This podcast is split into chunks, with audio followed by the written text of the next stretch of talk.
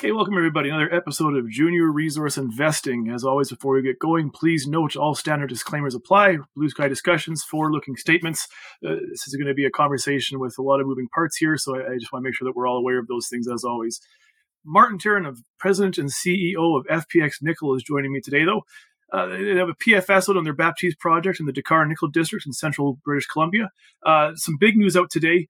I, I, had the thought, and I kind of I kind of let Martin know that this is a, going to be maybe maybe my my mo for this or this talk. But FPX is already a fairly well known company at this point, and so I thought there was value in maybe not spending too much time going through sort of those more rote discussions that slide decks can answer for people, and maybe just kind of get into more of a tailored conversation for investors, you know, by investors. And we were talking, that was kind of fishing for some questions from CEO.ca, and your your followers were quite happy to oblige me. So no, I, I, guess like yeah, Martin, thank you for joining me, and, and I think maybe why don't we just get started by having said that, why don't you give us just again just for kind of the contextualizing framing part of this conversation, take two or three minutes and, and pitch us FPX. It'll help us kind of fill in the blanks on what your company is. Yeah, happy to do that. Thanks for having us on, Matt. So yeah, I'm Martin Turenne, President and CEO of, F- CEO of FPX Nickel. Uh, we're based in Vancouver, um, just quickly on myself, I've been with the company for over 11 years now, the last eight of which as the CEO of the company. Uh, over that time, we've moved the project, our, our main Baptiste project, which is really the focus of the company, from uh, from exploration through a PEA, and more recently through the delivery of a PFS or preliminary feasibility study in September of 2023. Um, uh, the project at a high level is one of the world's largest undeveloped nickel deposits. And the PFS really crystallizes that it has a very simple, robust flow sheet to produce a very high value product with uh, low cost within the bottom quartile of the cost curve, uh, with a low associated carbon footprint, and the unique ability to produce a product that doesn't need to go through smelting and therefore allows us to access end markets more quickly in the stainless steel and the EV battery supply chains. And by cutting out that smelting step, we can get paid a lot more for the nickel in our concentrate versus other peers developing nickel sulfide concentrate projects. Um, we've recently taken on, you know, uh, uh, strategic investment over the last year and a half from three different um, large, well-known groups, um, and most recently from Sumitomo Metal Mining, which is one of the largest nickel producers in the world. So the, the company is well positioned with a strong asset, right place, right jurisdiction, and now with the right strategic backing as well. Yeah, excellent. Uh, and I immediately already want to go off script and, and, and want you to discuss philosophically uh, two-tiered pricing and, and, and, carbon and pricing carbon. I think I will I'll, with, I'll withhold from that because I think it makes sense for us to because this is uh, spurred by some big news today, as you say, a new partnership announced. Sumitomo, do you mind just can you just introduce that news a bit more for us again to help? I'm going to be discussing your your part your various partnerships here next, and just to help us kind of frame the conversation. Do you want to introduce introduce us to the news you had out today? Yeah. So uh, uh, earlier today, we announced an investment, uh, an equity investment from Sumitomo Metal Mining. They they will, on closing of the financing, own 9.9% of FPX. Uh, that financing is being priced at 48 cents a share. That's at a time when our volume weighted average price was uh, about 28 cents a share over the last 20 trading days. So the, the offering price represents a very significant 72% premium to our uh, share price prior to the announcement. Uh, that's just very uncommon to see that as a market participant. I'm sure you can recognize that this this mm-hmm. uh, sort of thing, you know, financings at this significant a premium just do not occur in this space very often, particularly in these relatively challenging markets. Now, who is Sumitomo? They're Japan's largest mining and metal processing company, about a $10 billion company.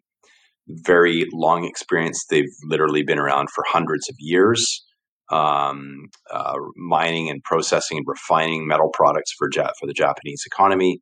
Uh, very well regarded mine operators and also processors and and uh, and uh, marketers of nickel products in particular, both in the stainless and the EV battery markets.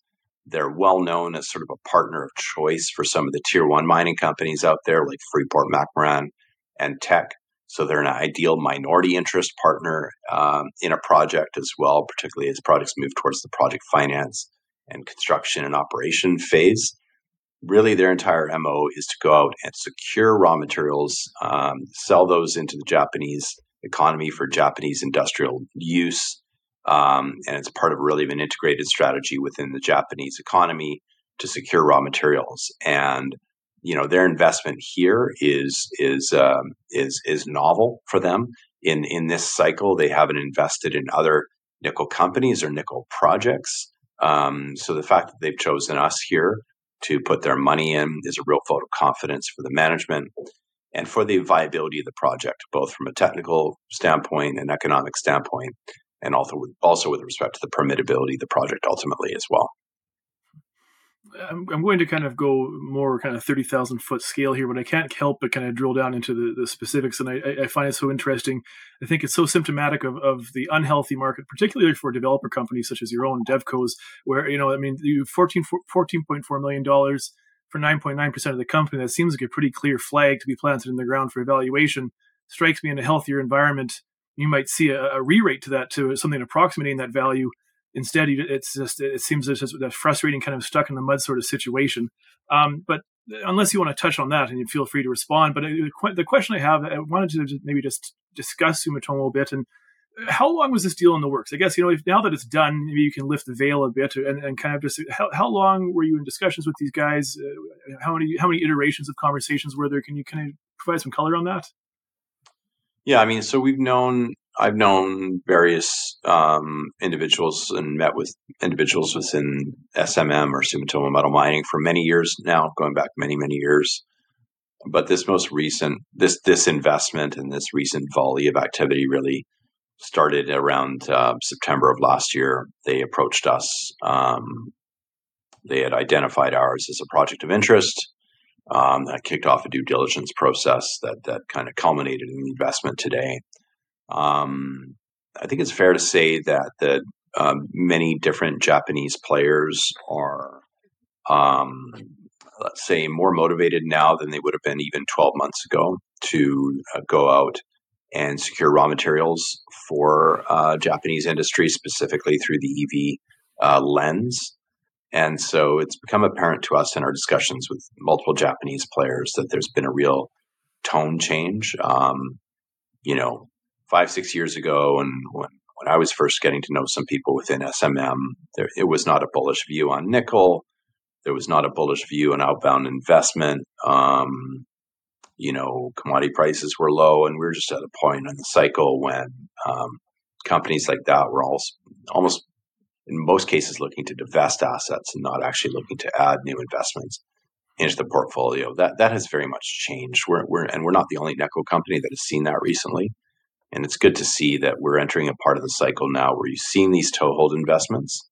And to me, ultimately, these toehold investments are the ultimate indicator and precursor to to M and A uh, in the space as well. That's just the way that these things, these cycles typically kick off. And so I think people should absolutely be taking note of that as, a theme generally, and and uh, obviously that's important for FPX specifically too. I think that's interesting. I think that you know retail can't help, and of course everybody does. The spot price can't help but focus on spot price these days. Of course, it's it's kind of it's it's quite low, right? And, and uh, on on the flip side of that, you get these strategics, these multinationals, these very large organizations who are much more forward thinking, making very large waves in the space. As you say, there's been a, quite a, few, a couple of deals recently, right? Uh, just kind of pursuing that previous line of questioning. I mean, how much nego- how much back and forth was there? Was this a pretty easy uh, de- debate, discussion, or, or negotiation where it was largely kind of agreed upon?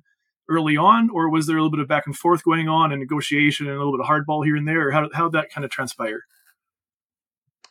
you know, the, like any the nego- uh, discussion or negotiation around a transaction like this, there's always going to be back and forth, right? Um, you know, no, uh, both sides start off wanting the moon, and um, you know, the art, the art of the art of business is the art of compromise. That that's absolutely the case here. I know I'm being a bit generic in my comments. Uh, I'm not going to get too much into the weeds on how it all came together. I would say that we did see uh, interest from other groups in parallel, uh, which helped us to ensure that we were driving uh, a strong sort of outcome for for our shareholders and for the future of the company. Uh, and SMM was far from the only group interested in uh, you know making an investment here, which is which is obviously helpful from our from our standpoint. Mm-hmm.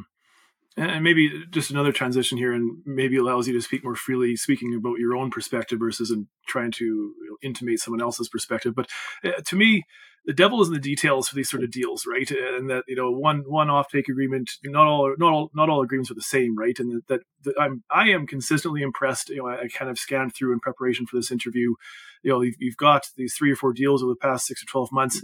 And i'm impressed by the sort of clauses that you managed to in, input into these that kind of materially strengthen the position of fpx right? I'm talking about uh, yearly limits on offtake agreements versus life of mine sort of things that you have with uh, Outokumpu right? Uh, can you maybe this is kind of a philosophical question, I guess, right? I mean, when you enter these negotiations, I mean, what what are your priorities? What do you have in the front of your mind, or what do you keep in the front of your mind, or what is the approach that you bring that manages to affect these sort of positive outcomes pretty consistently for FPX? Well, first of all, you know, um, it's just the truth that our asset is is a fantastic asset. Simple as that. Um, that's what helps us to set the tone that that allows us to get strong deals done on behalf of the company and on behalf of shareholders. That that's really where it begins. Uh, the stronger the asset you have, the better the deal that you can negotiate. Um, if I just step back for a second here, you know what's been interesting to me in this sector and the battery metal space over the last few years is you're seeing clearly that the pool of of investors and partners has has broadened ex, uh, quite a bit for companies like ours.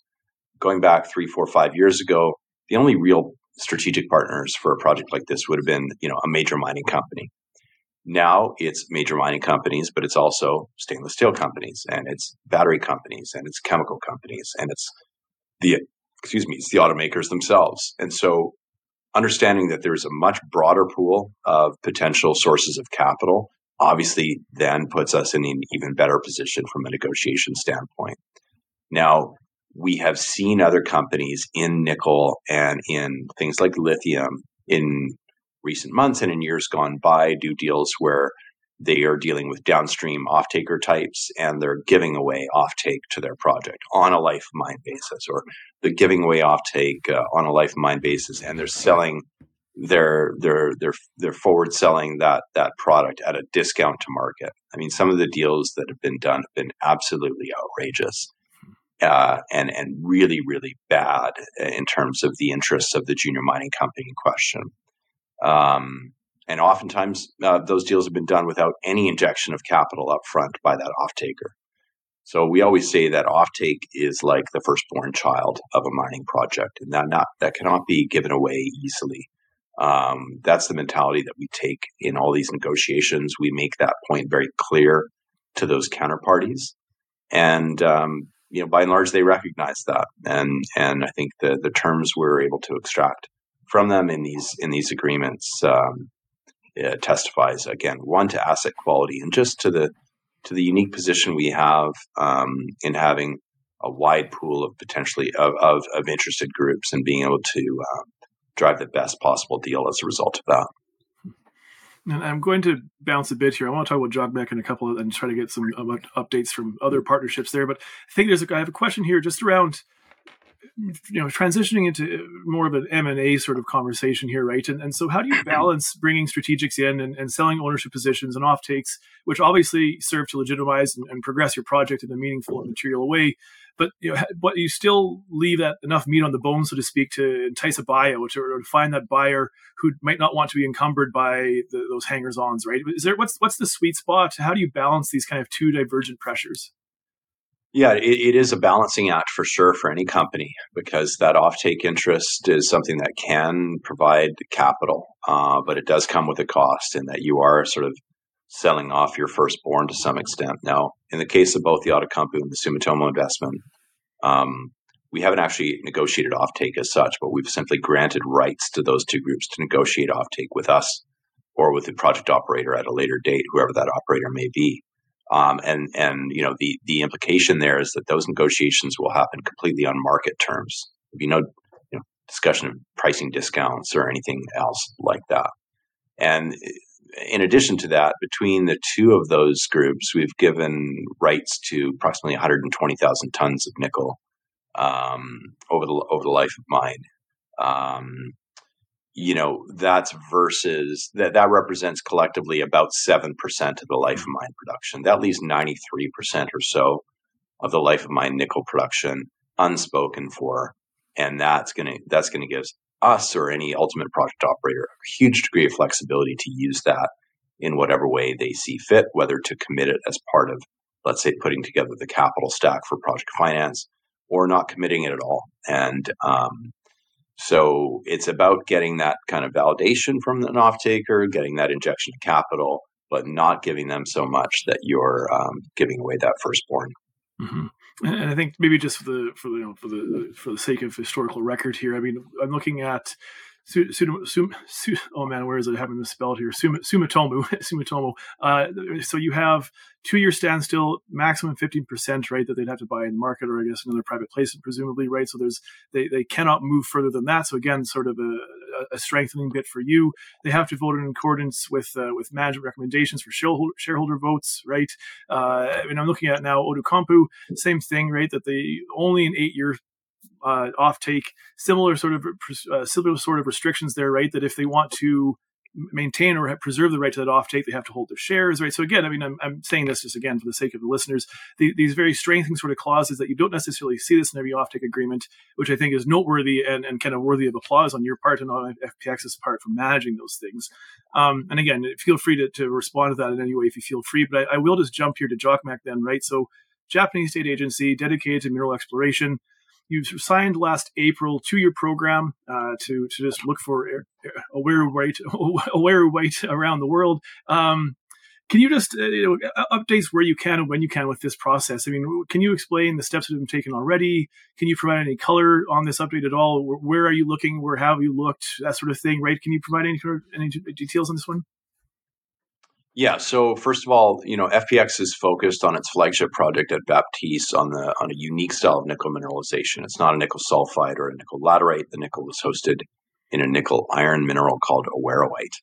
Um, there are occurrences of awaruite in dozens of countries around the world, but Baptiste represents the first sort of large scale economic concentration of uh, of.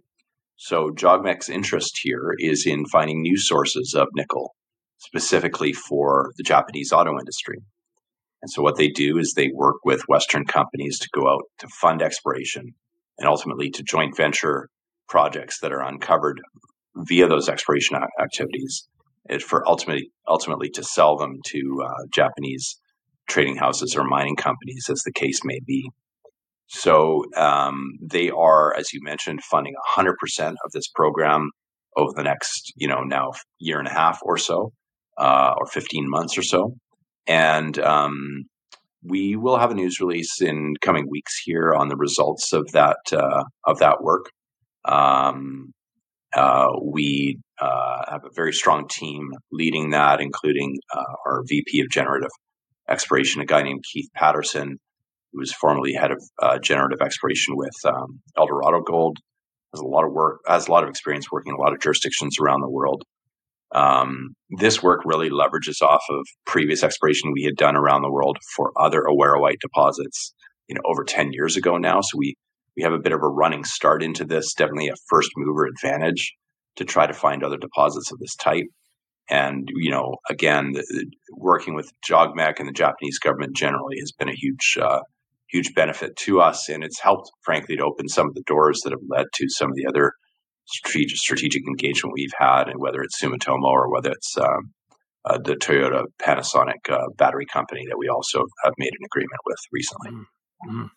And, and, so, you know, same same kind of conceptual idea of partnerships, but obviously a, a slightly different take on this. Canadian U.S. federal funding applications. Is there any timeline or any sort of update you can provide in terms of when we might expect updates on those? Yeah, on the U.S. side, uh, you know, we have been in pursuit of some funding that's available under the U.S. Department of Defense for feasibility stage critical minerals projects. Um, to date, we have only seen a award of funding to to U.S. based mineral development projects. They have not yet funded or provided a funding award to anything in Canada or Australia, even though they have said that they are willing to consider those. So, you know, we'll see how the US DoD kind of pursues that or not, and whether Canada will truly be included. We, we think we'd be in a good position to get funding if that were the case. From a Canadian standpoint, we've we've received some federal funding under the critical mineral strategy last year, uh, particularly in order to allow us to scale up and to demonstrate our uh, larger scale production of battery grade nickel sulfate. And that work is uh, ongoing, we'll have uh, results on that in the market here in the near term. Um, also, more recently, Natural Resources Canada announced the um, Critical Minerals Infrastructure Fund, or CMIF. Uh, there are opportunities here for us to pursue funding there on key pieces of infrastructure, being the road and the power line. And uh, we feel, you know, uh, like we're a known entity, certainly within the federal government of Canada. Feel we're going to put together some strong applications, and that may lead to additional, uh, you know, non-dilutive funding, which would be great for us and, and for the project and for the surrounding communities as well. Mm. And so, just a quick follow up. I, I, believe you referenced the pilot program there that, that you received some grant funding from. Do you just to clarify, uh, when, when, might we expect to, to hear about that? Yeah, will probably be news in two different slices there, and that first slice would probably be sometime in the month of March. So within the next couple months, I would say. Okay, and so I'm going to switch gears now to, to a fresh topic here, and this in, in regards to First Nations concerns and, and these sovereignty discussions, right? And I'll, I'll, preface this by saying that I I fully appreciate that these are sensitive conversations, and I don't expect you to provide material information or speak for organizations that are beyond your purview, right? So, but at the same time. Obviously, uh, from an investor's perspective, these are things that are really, very relevant and going concerns, right? So it's four First Nations: Tl'azt'en, Binche, Whut'en, Yekooche, and the Takla. Um, so maybe starting more generically or generally, when you are having these ongoing negotiations and conversations, what does that process look like from the First Nations perspective? Is there a certain degree of a unified front? Is this all collectively versus individually? How much are the conversations one all four or one on one? And then maybe more to the point and more of a, meaningful question is is there sort of a leader of these four nations or do they all carry a certain amount of weight? And, and, and that and, and I guess more in, that sort of regard of questioning right in, in terms of how do they negotiate amongst themselves too if that makes sense. Yeah these are all you know eh, good questions interesting questions. Uh, in terms of the nations themselves each nation is a distinct entity unto itself. It has its own form of governance its own form of, of governance its own traditions and its own uh, constituent family units. And so the views of one nation cannot be ascribed to another. Uh, each nation speaks for itself as an independent nation. Uh, and they're recognized as such by the provincial government, the federal government. And that's why they form distinct nations, um, as opposed to all being part of one larger group. Now, they, they do have alliances among nations on and many files that they have crossover on whether it's within natural resources or health or police or other other considerations that are relevant to any government type organization. Um, um, you know, it's not our place, frankly, to rank the priority order of nations that are impacted on our, on our project. We are not, um, uh, you know, uh, in a position to make any comments on strength of claim of one nation versus another. We we for nations who identify themselves as being impacted by the project, where the provincial government acknowledges that to us as well. We we are very happy to collaborate and work with each of those nations. Um, those nations, as I mentioned, can have varying governance structures. Some are mentioned are managed or governed by an elected chief and council. Others have a combination of chief and council as well as hereditary uh, leadership within family units. Um, there, there is a, a, mix of governance structures there uh, at the end of the day, we talk to as many people as possible, um, and uh, but at the same time, while respecting those governance structures within each of those communities. Well, sure. I mean, why why don't we uh, let's let's talk about that aspect then, right? I mean, so why don't you provide a bit more detail then? What what are your current engagements? What are the efforts that you have ongoing? And maybe if I was to try to make it less generic of a conversation, what are you trying to change, or what are you trying to redouble your efforts on uh, in in light of the, the, the recent developments with the Tl'azt'en? Yeah. So again, as you mentioned, there are four nations who are impacted here. We have traditionally had agreements in place with two of those nations, one being Tl'azt'en, the other being Binche uh, Whut'en. Um, and uh, with respect to Takla and Yekooche, you know, we we have ongoing dialogue with them, but we do not have agreements in place with those groups as well uh, at this time. Um, we've enjoyed a long history of positive relationship with both Tl'azt'en and Binche. Um, with respect to uh, Tl'azt'en, uh, we became aware through the summer of 2023 that Chief and Council um, uh, sent a letter to its band members and and stating their opposition to the project on behalf of of, of the the nation. Chief and Council um, took that took that view or took that position and expressed it to us as well. We provided disclosures to the market at that time, uh, discussing that and discussing our general approach to engagement. Um, we know that uh, large uh, natural resource or, or, resource projects are never going to enjoy uniform support, um, nor are they going to enjoy uniform opposition at any point in time. And those things can shift and change over time. Uh, we're most focused on, you know, building up the data set, the the facts around what the environmental um, considerations are, what the what the baseline of the environment looks like, what the traditional use of these lands looks like, um, what the cultural, the key cultural values and sensitivities of of this territory is. Uh, and so, to that effect, we've been, you know, undertaking uh, cultural and environmental baseline studies for the last two years. That work is actually being done on our behalf by an, a local Indigenous owned business that is collecting all that information. That information, once it's all been gathered, will then form the basis for us to contemplate getting into the environmental assessment process. And it's really during that environmental impact assessment process that all of the rights holders, as well as the proponent, being FPX, um, really have the opportunity to comment, to to work through what we hope to be a really collaborative approach to project development. Uh, and we will be inviting all nations impacted by the project into that collaborative work environment to ensure the project is developed in a way that uh, respects the, their rights and title and and respects their views on on on how they would like to see the project developed, if at all. Um, uh, there's no guarantee that our project or any other mining project will receive the free, prior, and informed consent of local indigenous groups. Uh, all we can do as a company is is to continue to do what we've always done, which is to engage early, engage often, engage in a respectful fashion, um, and ensure that we really, you know, walk the walk of of that sort of partnership approach to project development. This is not, you know, uh, mining from 50 years ago or even 20 years ago. This is a truly modern approach where all rights holders are there at the table alongside the company. Every rights holder is invited to to that. We, we eagerly want everyone's participation. We recognize that some will want to participate at all times. Some may come in, in and out of that process.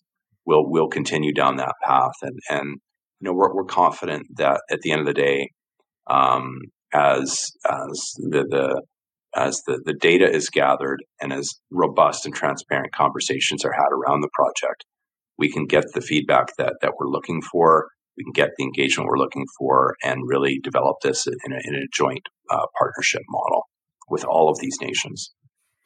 It's interesting. There's a couple of points that, uh, that I would be interested in kind of chasing chasing rabbits with you on. it. I mean, I think that you you you spoke well there. Uh, that, that, there is baggage with the mining industry, and especially in these communities, right? And, and I think that uh, the approach that maybe in previous generations or previous iterations of this industry where it was a rubber stamp and then you you you had your consultations and then you were done and you put it in the back burner you put it in the closet walked away. And in reality it's an iterative process. It's a cyclical thing. It's an evergreen process of of, of maintaining stakeholder communications and relations right? And so maybe uh, to serve as a as a dovetail here. So uh, my understanding is that so the two the two nations that you do not have agreements signed with Takla does have uh, active mining on its land. If I'm, you know, and correct me if I'm wrong. Does the Yekooche uh, do, do the Yekooche have, have active mining on their on their on their territory as well? Uh, I'm not an expert on exactly which other mining projects may be within Yekooche traditional territory, so I, I, it would be tough for me to contact, comment on that. Takla, you are correct. They have a, a lot of experience with uh, you know mining operations and, and mineral exploration development projects within their territory. Okay. And so uh, just a couple more questions on this topic here, and, and maybe I'll, I'll, just ask in terms of, I mean, obviously, Indian Act is a federal concern, but uh, of course, BC with unceded territory is, is, is, its own issues as well. But I mean, what role, how active are the provincial and or federal governments in these discussions with with with the, the Tl'azt'en in particular, I suppose? Yeah, uh, hard for us to comment on that specifically. I, I know that um, both the provincial government of BC, as part of its critical mineral strategy, which uh, uh, I've been on the committee, on an advisory committee, helping the province to develop that strategy, as well as the federal government of Canada in its critical mineral strategy. Both, you know, one of the common themes between the provincial and the federal strategy is certainly working towards sort of uh, economic re- reconciliation and full Indigenous participation in these projects, uh, both from an economic standpoint, but also through um, you know their participation in the environmental assessment and permitting processes. Um, and as part of that, um, I really do believe that the governments, and we're we're seeing that here, are willing to roll up the sleeves and get directly involved uh, in in in in uh, ensuring these projects can advance uh, in a way where all the the rights holders, uh, rights and title holders, are at the table alongside the proponent. Um, and I think I do think that's appropriate. I do think that you know these nations face a lot of different issues. Uh, they, as governments themselves, they have a lot of touch points with the federal government and with the provincial government on a number of different files. Whether it's around healthcare, whether it's around policing, whether it's around uh, other natural resources or economic matters, uh, education, et cetera, et cetera. The list goes on and on. And so um, uh, there's a real role, I think, for both the provincial and federal governments to play in being active participants in these um, in these resource development projects to to ensure that um, nations feel as if you know their their participation in these projects or their their engagement in these projects also allows them to be heard with respect to other issues that they may have that they want to prioritize in their in their dialogue with government. If the government does not get get involved, then it then there's a potential for a lack of trust, I think, between these nations and the ultimate regulators. And so I, I, do applaud any government efforts by the province and, and by the federal government to really roll up their sleeves and get involved in these projects. That does not mean that they are signaling that they're going to approve the projects. It simply, uh, you know, acknowledges the reality that these are complicated relationships, government to government relationships between these nations and between both levels of government, and um, and that it's just the right, respectful thing to do. Um, and it certainly uh, provides some assistance to proponents for for government to roll up their sleeves and, and get directly involved. We've seen that uh, be the case in the Ring of Fire in Ontario uh, where there's been sort of a uh, project table formed funded by the federal government that ensures that all rights holders are there at the table in a working group to discuss the development of that project. And I personally think that's a great model for other important uh, resource projects in Canada, and I, I certainly think we should we should be viewed as one of those. Thank you. Interesting. Uh, very, very uh, cursive living in interesting times, I suppose, as the saying goes, right? Uh, so, uh, another question here, just uh, on this concept of these unsigned or, unfinished agreements, and it's it's two parts: and can you versus will you? And I think you kind of touched on this, right? That that sometimes that if you talk about that, that good faith exercise of actually building relations, it's not strong arming your way through in, into a decision that you want. But can you versus will you move forward to a construction decision excuse me, without uh, agreement signed with the Takla and the Yekooche? Oh, that's that's really not for us to decide. Um, it's it's for it's it's a mutual decision between ourselves and those nations to see if they even want to have agreements with us as a company. So um, we we're seeking agreements with those groups. Um, we're interested in having agreements with all of the impacted nations here to provide a framework for how we can best collaborate. Um, but that that's not a decision that we make on our own as a company. Sure. No, thank you. That fair answer. Last one here, and this is one where I, I'm not even going to ask any leading question. I just want to, I will just ask for you to provide any sort of detail as you can on this. But uh, so the, the there was a recent sort of uh, release from from that nation. A petition had been handed to the chief of council. Sounds like they might be potentially accelerating their election from 2025 to this coming June. Uh, and again, like uh, no, no leading question. Is there anything, just uh, details or input or, or, things that you know that, that maybe the, the market might benefit from knowing as well based on that or any, any information there? Yeah, it's just, it's not appropriate for us for us to comment on the internal governance dynamics at, at any nation. Just yeah, just just uh, can't provide any color there, and uh, that that's really all we would have to say on that. No, that's reasonable. That's I just can't uh, can't help but ask, right? So um, let's switch gears then. So BC critical mineral strategy, right? Do you mind? Again, you, you touched on it, right? You're on the board. Can you just give a brief brief overview of what it is as well as FPX's involvement in it? Yeah, um, you know, eh, the the strategy hasn't been published yet. It's still being worked on. Uh, I think the plan is to publish it at some point in the first half of this year. Exact timing is not known. I myself don't know the exact timing of its publication. The advisory committee that uh, FPX was invited to participate in, where I was the representative, uh, involved you know members of industry. So it was us and uh, Teck Resources as as members of industry union uh, or labor representation, uh, represent multiple different representatives representing various First Nations groups um, and industry associations as well. Um, so it's, it's good and wide ranging group. We had a lot of really productive dialogue around the table over several different sessions over the fall. Um, you know, there's a lot of opportunity for BC um, to pursue in, in the critical mineral space, as there is for for many provinces across the country.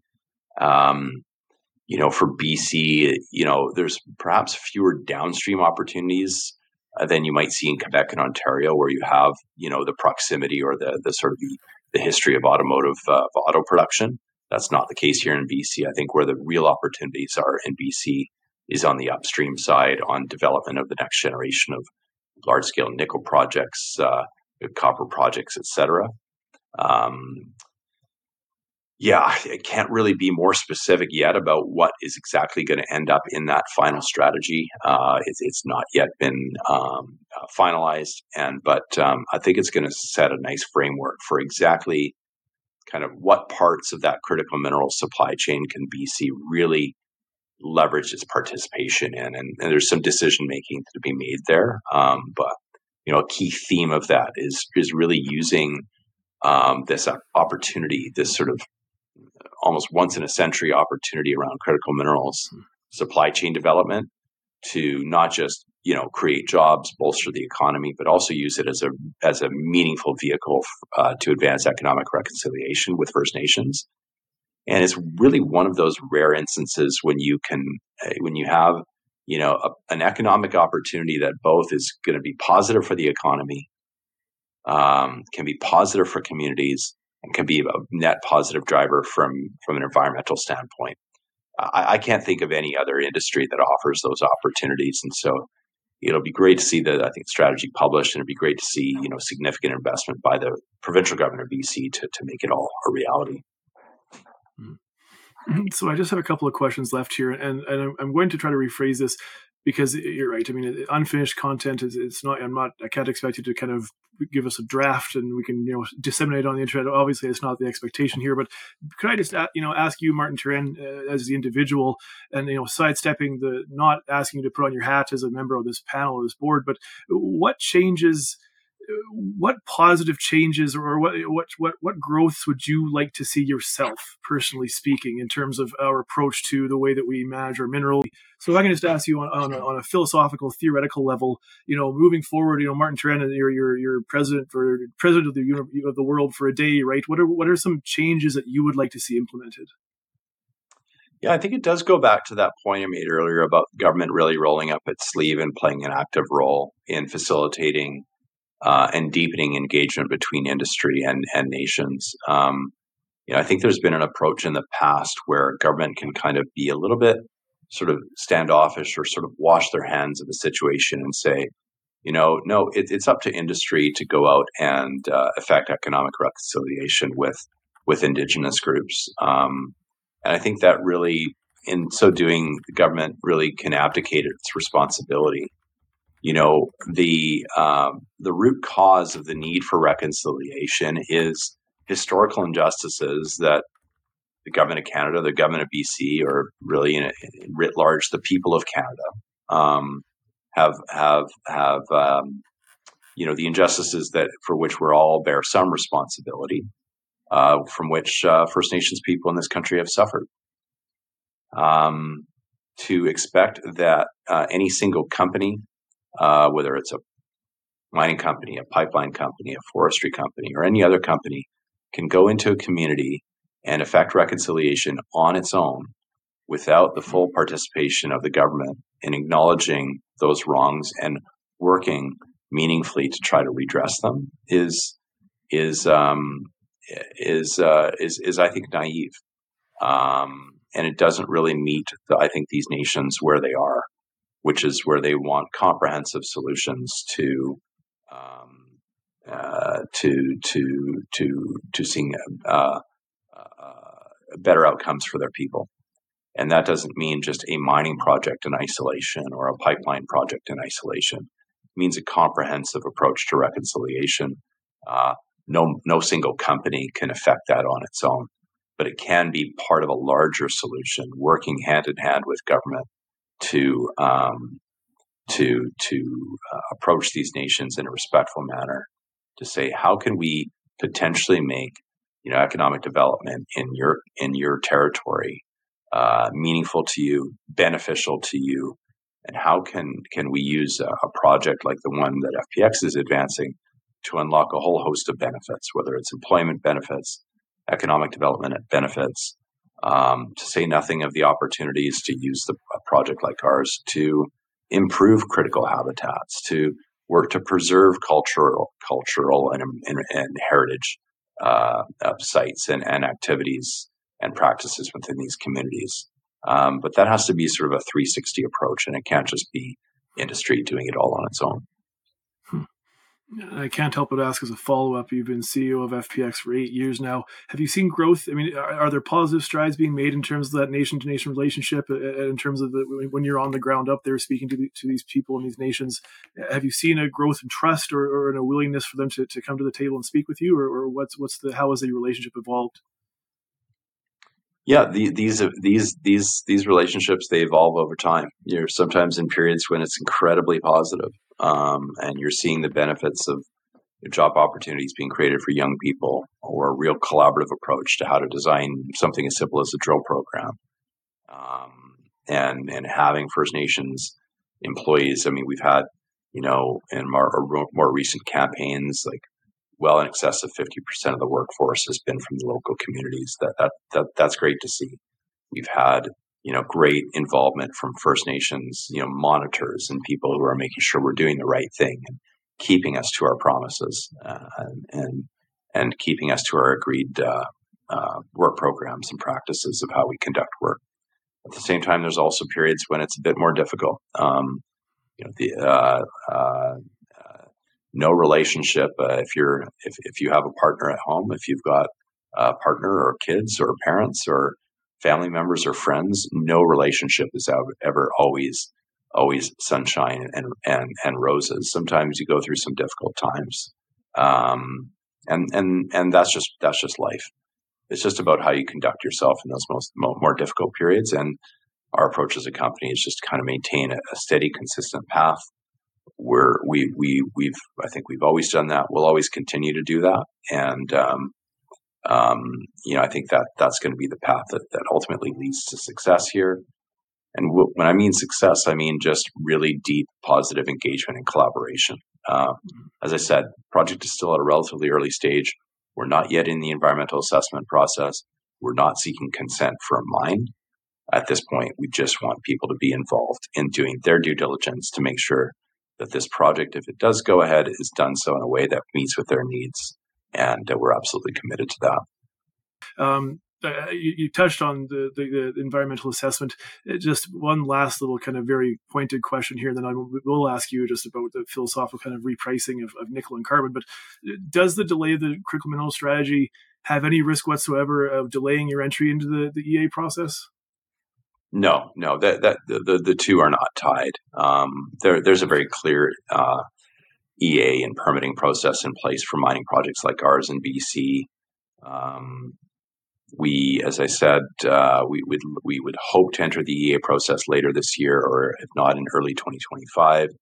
Before we do so, we want to ensure that we have, you know, um, uh, positive relationships in place with all the impacted nations uh, to the greatest extent that we can, um, and, and, make sure that we enter that uh, process where there's no surprises and that there's a, a transparent uh, and existing basis of communication between ourselves and all those impacted groups. Mm-hmm. And thank you, Martin. And just one last question here, and that's and this is where I tease at the beginning, and uh, um, I'll try to be be be concise with my my lead in here. But uh, we have this, and I speak to this as someone who I believe fully in the future of nickel and copper. Uh, I think that, that, that there's just an inevitability of our necessity, especially as Canadians, and that's why I am so much a proponent of Canadian Canadian best practice in terms of environmental regulations and labor regulations are second to none in, in, the world. And so, if we want to be mining these things, we should be mining them here, right? And we right now we are stuck on the other flip side of that coin, where you have you know Indonesian nickel flooding the market. Where I think they got this from your own literature, where you know your nickel two tons per CO two per one ton of nickel versus uh, up to sixty nine tons of CO two versus to one ton of nickel. Not to speak of the absolute just environmental destruction that, that occurs sometimes over there with those laterite mines, right? And, and, the, and the, smelting process up and the upgrading process. Pardon me, but. Uh, what what has to change, right? I mean, we have these sort of again like these these dueling tensions where right now it's just a single pricing model, and we're you know that more you know more high quality means sometimes it's more expensive, right? And and you're you're undercut by these very cheap uh, Indonesian nickel mines in particular, what I'm referencing. What has to change? I mean, is this a government solution? Is this a market-based solution? I mean, all of the above. I mean, what what? How do we get to a point where you know you you actually value or you you've monetized or put a managed to put a dollar value on an economic value on pres- preservation of environmental standards versus degradation. I mean, is he just kind of you know in, within that play field? Can you just discuss that a little bit? Yeah, I mean, I, it, we it's this topic we could talk about for a long time. I'll try to just crystallize it down to one example that's relevant to FPX, and that is the investment that we got from Outokumpu um, uh, last year. So Outokumpu is the largest stainless steel producer in Europe, and it used to be one of, if not the largest stainless steel producers in the world. And then the Chinese stainless steel industry kind of overtook the world uh, and is now the dominant producer. Outokumpu continues as a as a uh, as a company to this day, of course. And the way that they market their own stainless steel products is as being the lowest carbon stainless steel in the world. Part of the way that they were able to do that is because they relied in part on Russian nickel. Now, Russian nickel, despite all its potential ESG implications, does come does get produced with a very low carbon footprint. So Russian nickel feeding into European stainless steel made European stainless steel much lower carbon than uh, Chinese stainless steel. And Outokumpu has been able to market its product as the lowest carbon stainless steel in the world and has been able to yield preferential pricing versus the Chinese alternative from its customers. So if that is true for Outokumpu producing a stainless steel product, the, the same should also be true for a mining company producing a low carbon uh, nickel commodity versus, let's say, a high carbon nickel product coming out of Indonesia. Um, the reason that Outokumpu made an investment here is in order to get a line of sight on nickel units, in order to preserve their competitive advantage as a low carbon producer. So these things are already in evidence in other aspects of of of, of heavy industry. It's also in evidence in things like, you know, fair trade coffee, right, which is going to trade at a higher price than non fair trade coffee. So there are mechanisms in place already whereby market participants, through a combination of government mandates or even just market preference by consumers, are willing to pay more for responsibly produced materials. Um, uh, I'm confident that, that we will see that in nickel pricing in the years to come. I'm not sure that it's going to come in the form of like an LME contract necessarily for you know a high ESG low carbon product that trades at X and mm-hmm. regular non-compliant nickel trades at X minus something.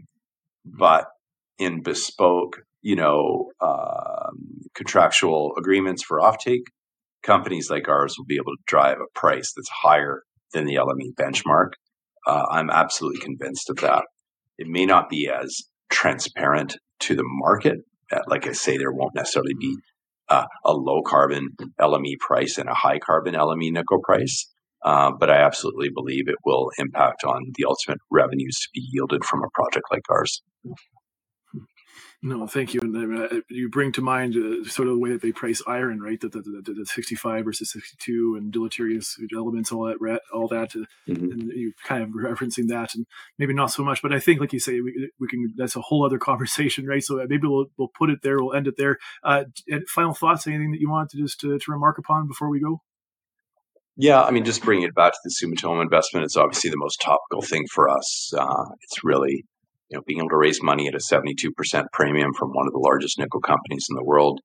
Um, the company's share price continues to trade well below the offering price. It doesn't make a lot of sense to me, hmm. uh, but it, it presents a, a, a, genuine opportunity for people to look at us. Um, for anyone uh, wanting to know more about the company, they can reach out to me directly.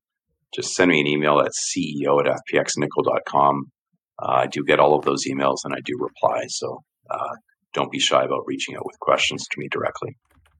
Mm-hmm. And, and, Martin Turenne, you're absolutely right. Uh, Baptiste project, very very strong project, great economics for especially for a, a project of its size, uh, cutting edge of, of environmental sustainability. Uh, very very strong. If you're looking for nickel exposure, I think that this is a great company for you to be looking into. Uh, Martin, thank you for your time, and I and I'll talk to you again soon, perhaps. Thanks again, Matt.